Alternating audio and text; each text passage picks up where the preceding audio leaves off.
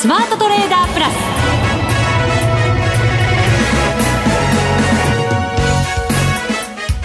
全国のリスナーの皆さんこんにちは内田まさです。ここからの時間はザ・スマートトレーダープラスをお送りしていきます。まずはこの方にご登場いただきましょう。国際テクニカルアナリスト福永博之さんです。こんにちは。よろしくお願いします。よろしくお願いいたします。さて日経平均は1万6774円24銭となりました、はい、65円76銭安ですが、ええ今週に入って1万7000円大引けでね回復する日がありましたからそうですよ、ね、ようやくと思いましたけどなかなか。そうですね。あの、ね、まあ一つにはあのいろいろやっぱ強弱対立する流れにはなってるんですけど、はい、まああの1万7000円乗せる、まあ、背景になったのはやはりあの円安、うん、それからあと今日なんかで見るとですねえっ、ー、とその火曜日を境に今週末オプションの S q なんですよね。はい、はいまあ、そういうこともひょっとしたら関係しているかもしれないですけどね。はい、オプションの S q を視野に入れて動いている、ということであれば、はい、まあ、今週通過する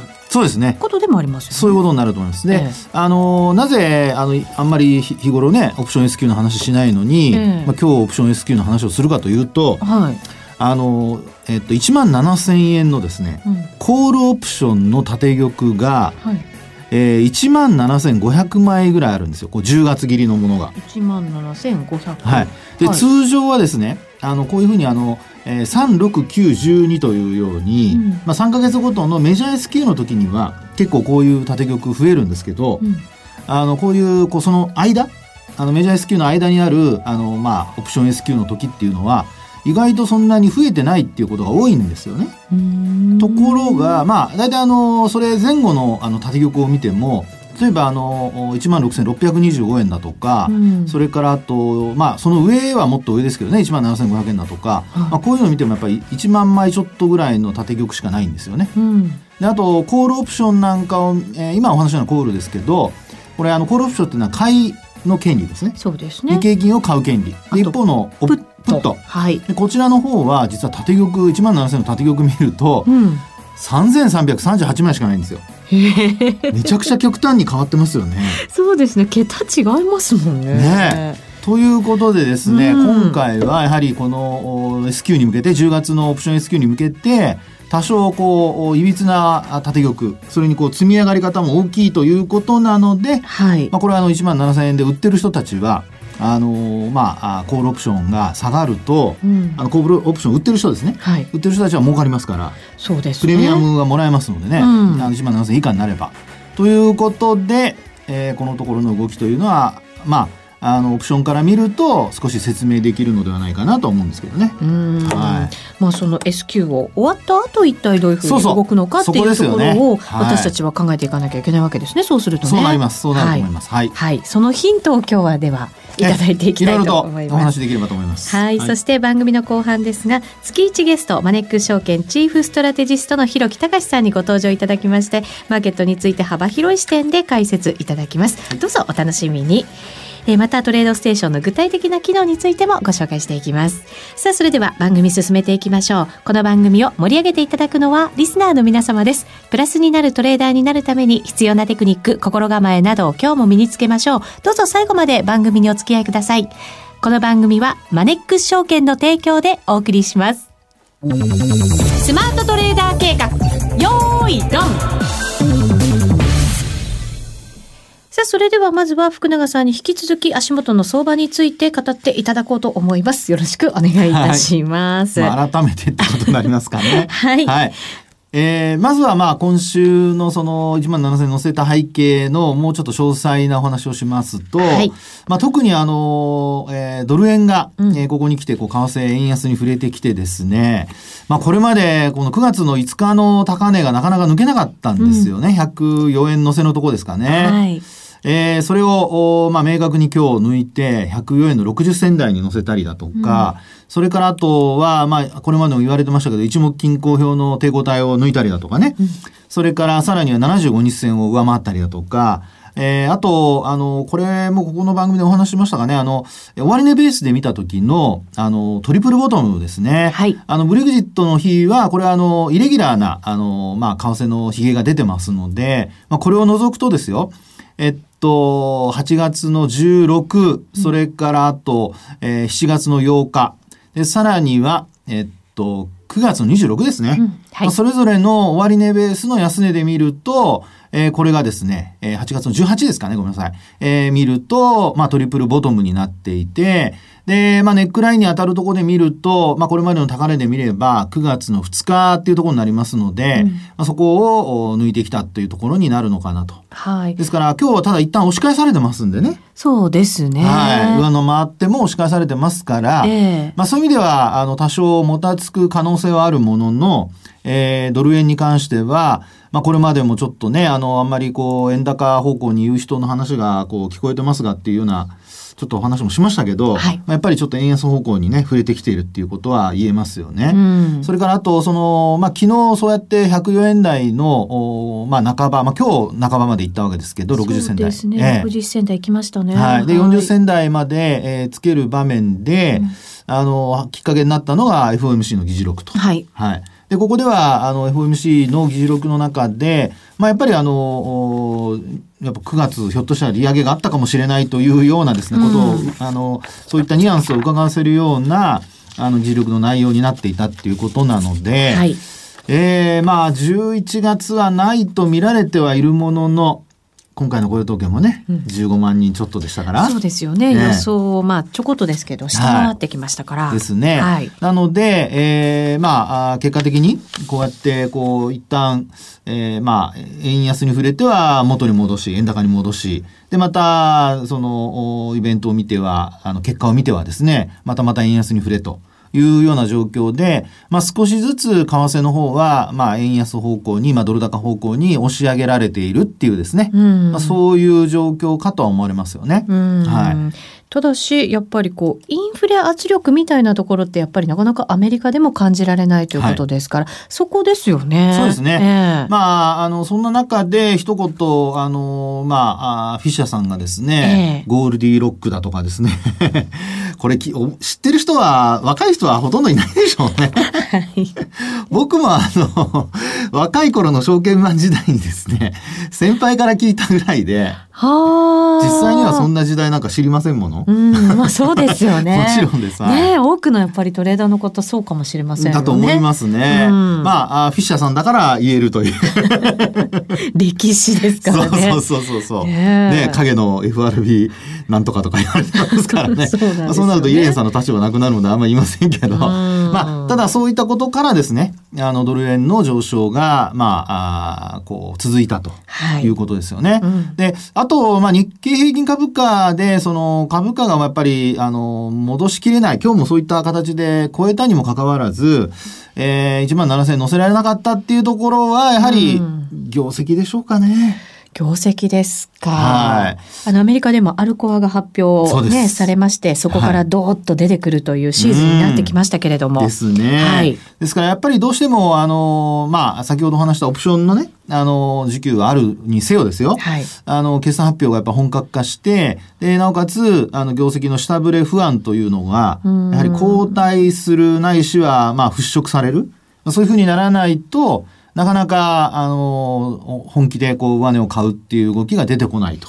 いうことになっているのではないかなと思いますけどね。なるほど。はい、そうすると、まあ、もたもたしてしまうのは仕方がない。うん、どうなんでしょうね。大きく下がることがなければ、はい、その後の相場、はい、まあ、秋以降になると思うんですけれど、えー、上方向を目指してくれるのかなっていう期待、まだまだある中ではね、と思うんですけど。そうですよね。うん、ですから、まあ、今回の決算が、あのー、まあ、えー、予想の、範囲内というとちょ、ちょっとね、あの予想も各社バラバラなので、なかなかその範囲というのを決めるのは難しいと思うんですよね。はい、ただ、あの、皆さん見なきゃいれば、まあ見た方がいいと思うのは、うん、あの、やっぱり市場の反応ですので、はい、えーですから、あの、一時期というか、当初始まったその決算発表で、小売りからスタートしてますけど、うん、まあ一部やはりあの、えー、最初の反応は良かったセブンアイ・ホールディングスなんかがちょっと売られてですね、はい、えー、まあ値を保てなかったっていうような状況になってたりとかしますので、うん。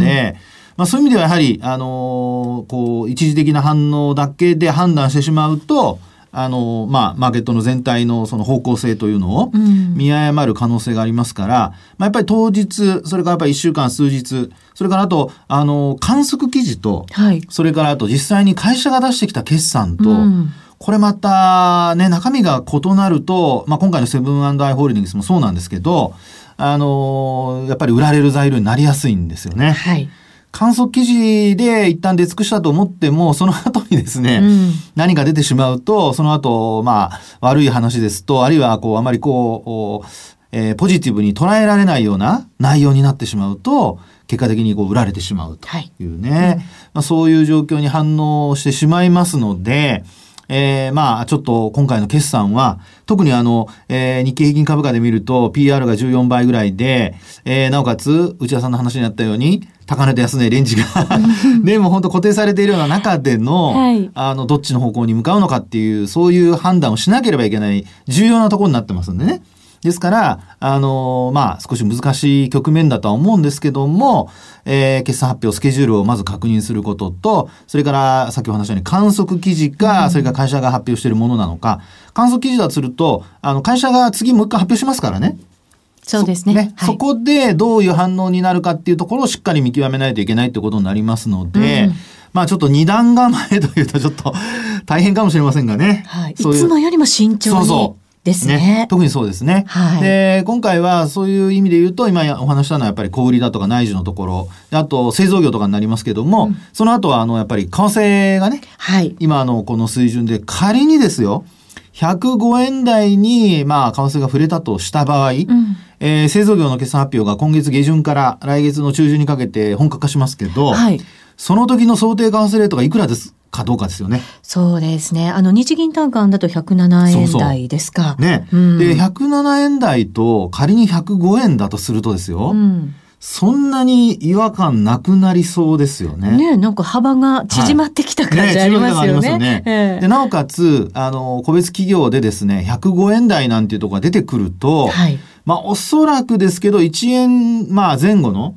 あの、為替のブレっていうのは、それほど大きなマイナス要因にはならないと思うんですよね、過去からすると。ね。ねまあ、その範囲内ですよね。予想のね、ね企業からしたらきっと。えー、ね、そうですよね、えー、ですから、そういったところが、まあ、あの年後半にかけて、うん、えー、ポジティブ材料になるかどうかというのが、まあ、製造業、あるいは、あの、特にですね、やっぱり輸出関連のあの株をお持ちの方は、はい、まあ、そういったところが一つ、あの、まあ、分かれ目になるのかなってところですね。分岐点になるのかなってところにはなりますね。そうですね、はい、市場の反応も見ながら、観測記事もしっかり見ながら、為替の位置も感じながら。やることいっぱいありますね。大忙しな秋ですね。そうですね。はい。頑張りたいと思います。でも、楽しまないといけませんね。この番組でもね、はい、一応皆さんにちゃんとフォローしていきますんでね。はい。お聞きください。以上、スマートトレーダー計画、用意ドンでした。ザ・スマートトレーダープラス。今週のハイライト。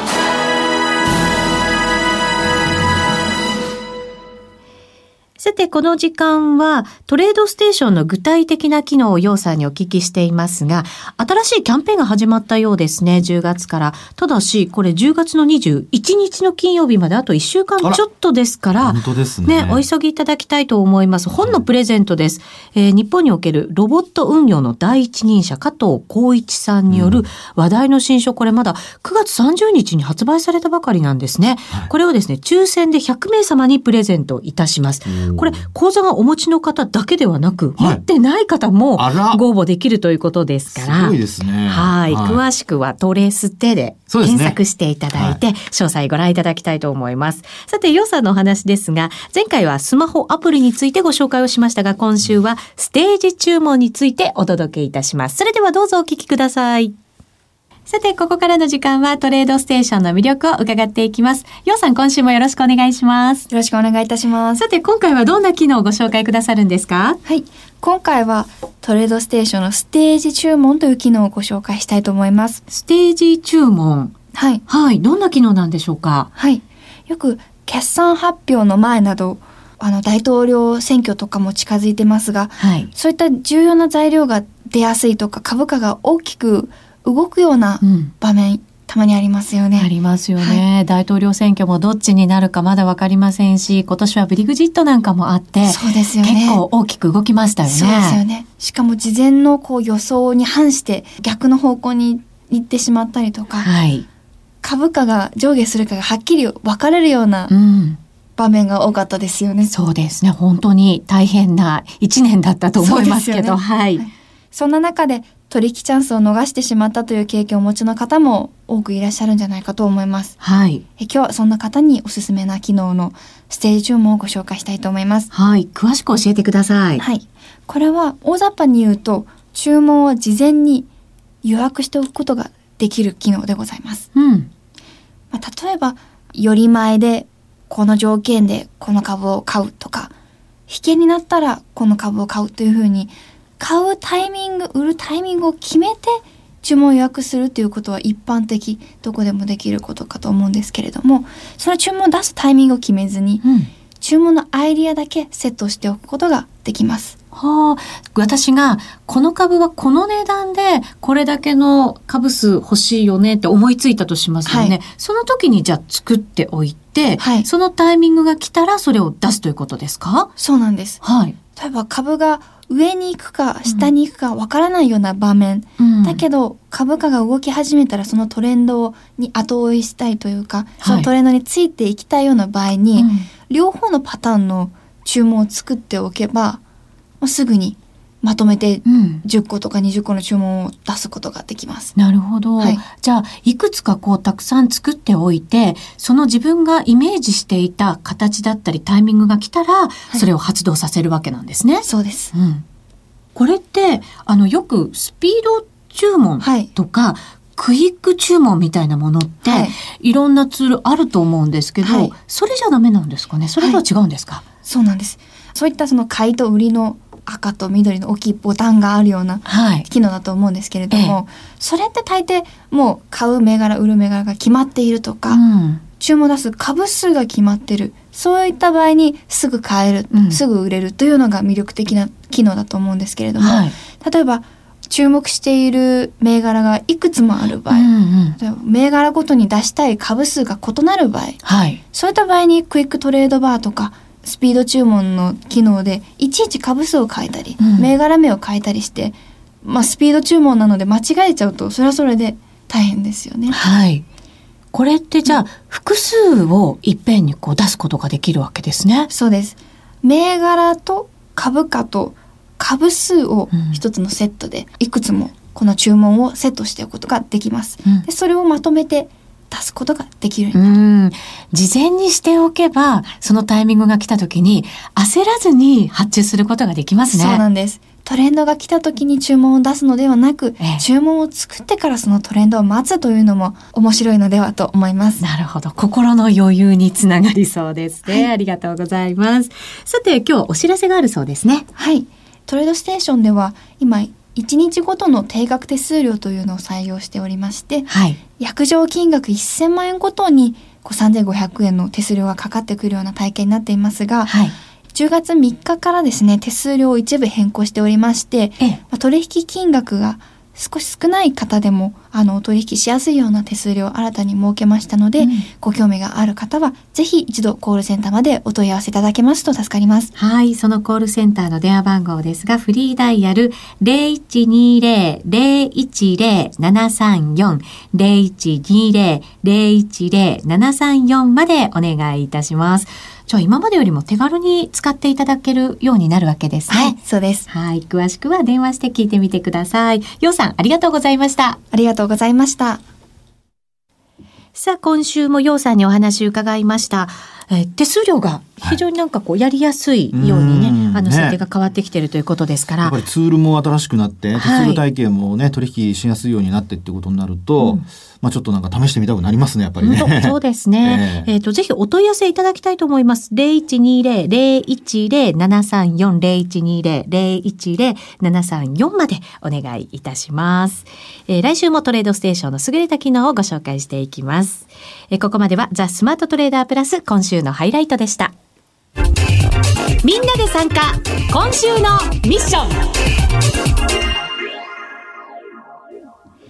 さあ、それではお待たせいたしました。ご登場いただきましょう。マネックス証券チーフストラテジストの広木隆さんです。こんにちは。こんにちは。よろしくお願いいたします。お願いします。さて、今回はドル円のトレンド転換、大相場指導の予兆？おというタイトルさっきね福永さんもなんかね9月の高値抜けなかったやつ抜けてきましたっておっしゃってたじゃないですか、はい、104, 104円の30 2銭かな？そうですね。ね、えー、そのぐらいの値ですね。が9月の高値抜いてきて、はい、まあ今日一時ね104円の60銭ぐらいまでありましたというとこなんですけれどもまあもうちょっと長い目で言うともう去年のその8月のチャイナショックぐらいからもうずっと1年以上にわたって円高のトレンドで、うんえー、転換できず、まあ、一番明確なのは75日の移動平均じゃないかなと思うんですよね。これにずっと頭を押さえられてなかなかこう反転しきれないできたけれどもここへ来てその75日を、まあ、明確に上回ってきたし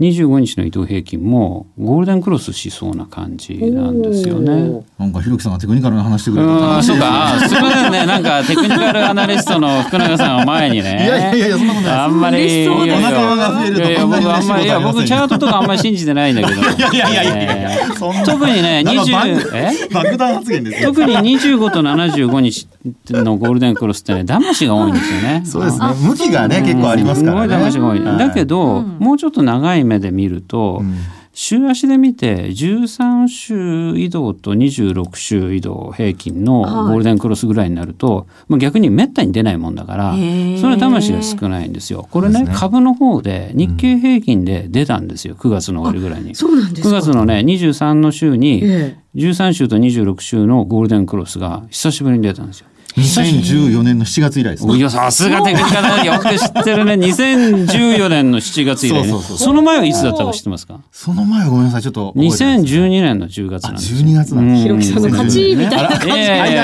お互いでこう、かな。今、バチバチしてませんよね。大丈夫、大丈夫。だからね、これ2年、ほぼ2年おきなんですよ。2012、2014、2016でしょ？2年おきに来てるんですよ。もう一つその日経平均のゴールデンクロスが出た時に、めったに出ないことがまた起こってるんですよ。何ですか？ドル円なんですね。うん、ドル円の8日連投ってことです。ドル円が8営業日連続で円安ドル高になってるんです本当だ。9月27日から、うん、えっ、と10月の6日まで。8営業日連続でしょ？そうですね営業日はいで数えるとこれでトレンドがぐーっと変わってきたっていうのはそういう勢いで一気に一目均衡表の雲を抜けてきて三役好転じゃないかなと思うんですけどね。今日はなんかテクニカルな話。迫りますね。いやいや、またちょっとね、そのさっきの話をね、すると、はい、ドル円の8日連続円安？はい。と日経平均のゴールデンクロスこの秋に出てるでしょ、うん、2年前のさっき福永さんが言ってくれた14年の7月、うん、そこもゴールデンクロスと日経平均のゴールデンクロスと為替の8日連続円安ってのが起きてるんですよ。うん、その前の2012年の10月、はい、日経平均のゴールデンクロス。その時もドル円8日連続円安ですよ。えー、なんかそんな奇跡みたいな。ええ。ーだからまあ二度あること。でその問題はその後どうなったかってことなんだけど、はい、それどうなってたんですか？だって思い出して思い出してください、はい、2012年の10月っていうと、うん、結構まだ真っ暗の時で日経平均なんて8,000円台でその翌月ですよ。解散、衆院解散するって言ってアベノミクス相場が始まったのそこからアベノミクス相場が始まってもう2013年の12月の大納会高値まで、うん、もうほぼ一本調子の、まあ、一本調子っていうか、まあ、あの13年の5月にはバーナンキショックで一時急落するんだけど、はい、結果1年以上振り返ってみれば2013年の12月の末の、ね、高値まで大相場になった。でその反動で2014年前半は全然ダメだった、うん、だけど逆に2014年の7月にゴールデンクロスと為替の8営業日連続円安っていうのがあっそこからまた大相場になり日経平均はほぼ1年上げっぱなしで翌年の6月に2万円2万9円だからこの日経平均の13週26週のゴールデンクロスと為替の8営業日連続円安っていうのが出た後は2回とも大相場になってるんですよ。これやっぱりなんかねありそうな気がしちゃいますよね。もう一つもう一つ条件がまだある？2012年の末、はい、衆院解散総選挙で自民党の圧勝なんですよ。はい、2014年の12月、うん。うん、これも消費税先送りの新音を移って、また解散総選挙で自民党圧勝なんですよ。はい、だから、日経平均のゴールデンクロス、為替の8日連続円安、年末の解散総選挙、この3つが揃ったら大相場なんですよ。今この2つまで揃いかかってじゃああと選挙。年末はないけど年明け？なんかねいろんなとこで噂されてますよね。そうすると3つの要素のうちの2.5ぐらいは揃いつつあるんじゃないかなと思って。来年そしたら？大相場じゃないかなと思ってるんですよね。ねつ揃えば、うん、そうですね。まあ、たただちょっとテクニカル的にね、一つだけ、はい、あの、52週移動平均線が今上にあるので、ええ、当時の過去2回とはちょっとだけ違いますから、ね、そこだけちょっと頭入れといてください。過去は下にあった。下にあった。下にあった。今回今上なんで。上にある。はい、まだもしかしたらちょっと上値、重い要素の一つになるかもしれないけれども。そうです。まあこれはちょっと余談ですけどね、余談ですけど、一応ほら。ちょっとね、一応ね、プラスしとかないとね。言っとかないと。国際テクニカナリストとしてはね。まあ置いといて、はい、行きましょう、次行きましょう、ああ、そうか。え、そうするとじゃあ、ひろきさん来年ちょっと期待したいところですね。そうですね。ねだから今もそういうね、あの予兆というか機運、兆しが出てるんで、はいまあ、早ければですよ。あの、もちろん年内からそういうのもあるし、その、まあ、最大の要素は、11月のアメリカの大統領選ですかね。うん、この辺が、まあ、無難に通過すればですね、はい、そこからもう早くは、こう、リスクオンムードで動き出すんじゃないかなと思うし、うん、あとは、まあ、12月のアメリカの利上げもですね、これも、まあ、今、市場大方予想してますから、すんなり利上げが決まると、まあ、この2つがあればですね、はい、年内からもうちょっと助走期間に入ってくるかもしれないですね。なるほどちょっと軽く準備運動を始めた方がいいんじゃないですか そろそろ。ねね本当にそう思ってますか？いや思ってます本当に本当に。はい。まあねでも注意は五十日線 そうですね。ここにあと福永さんの強気が加わればね鬼に金棒だと思います一つだけやっぱり僕はテクニカル的にはねちょっと注意ポイントがあるんで。はいわかりました。ひろきさんありがとうございました。えー、さあここまでのお相手は福永博之と内田まさみでお送りいたしました。それでは皆さんまた来週。ま、この番組はマネックス証券の提供でお送りしました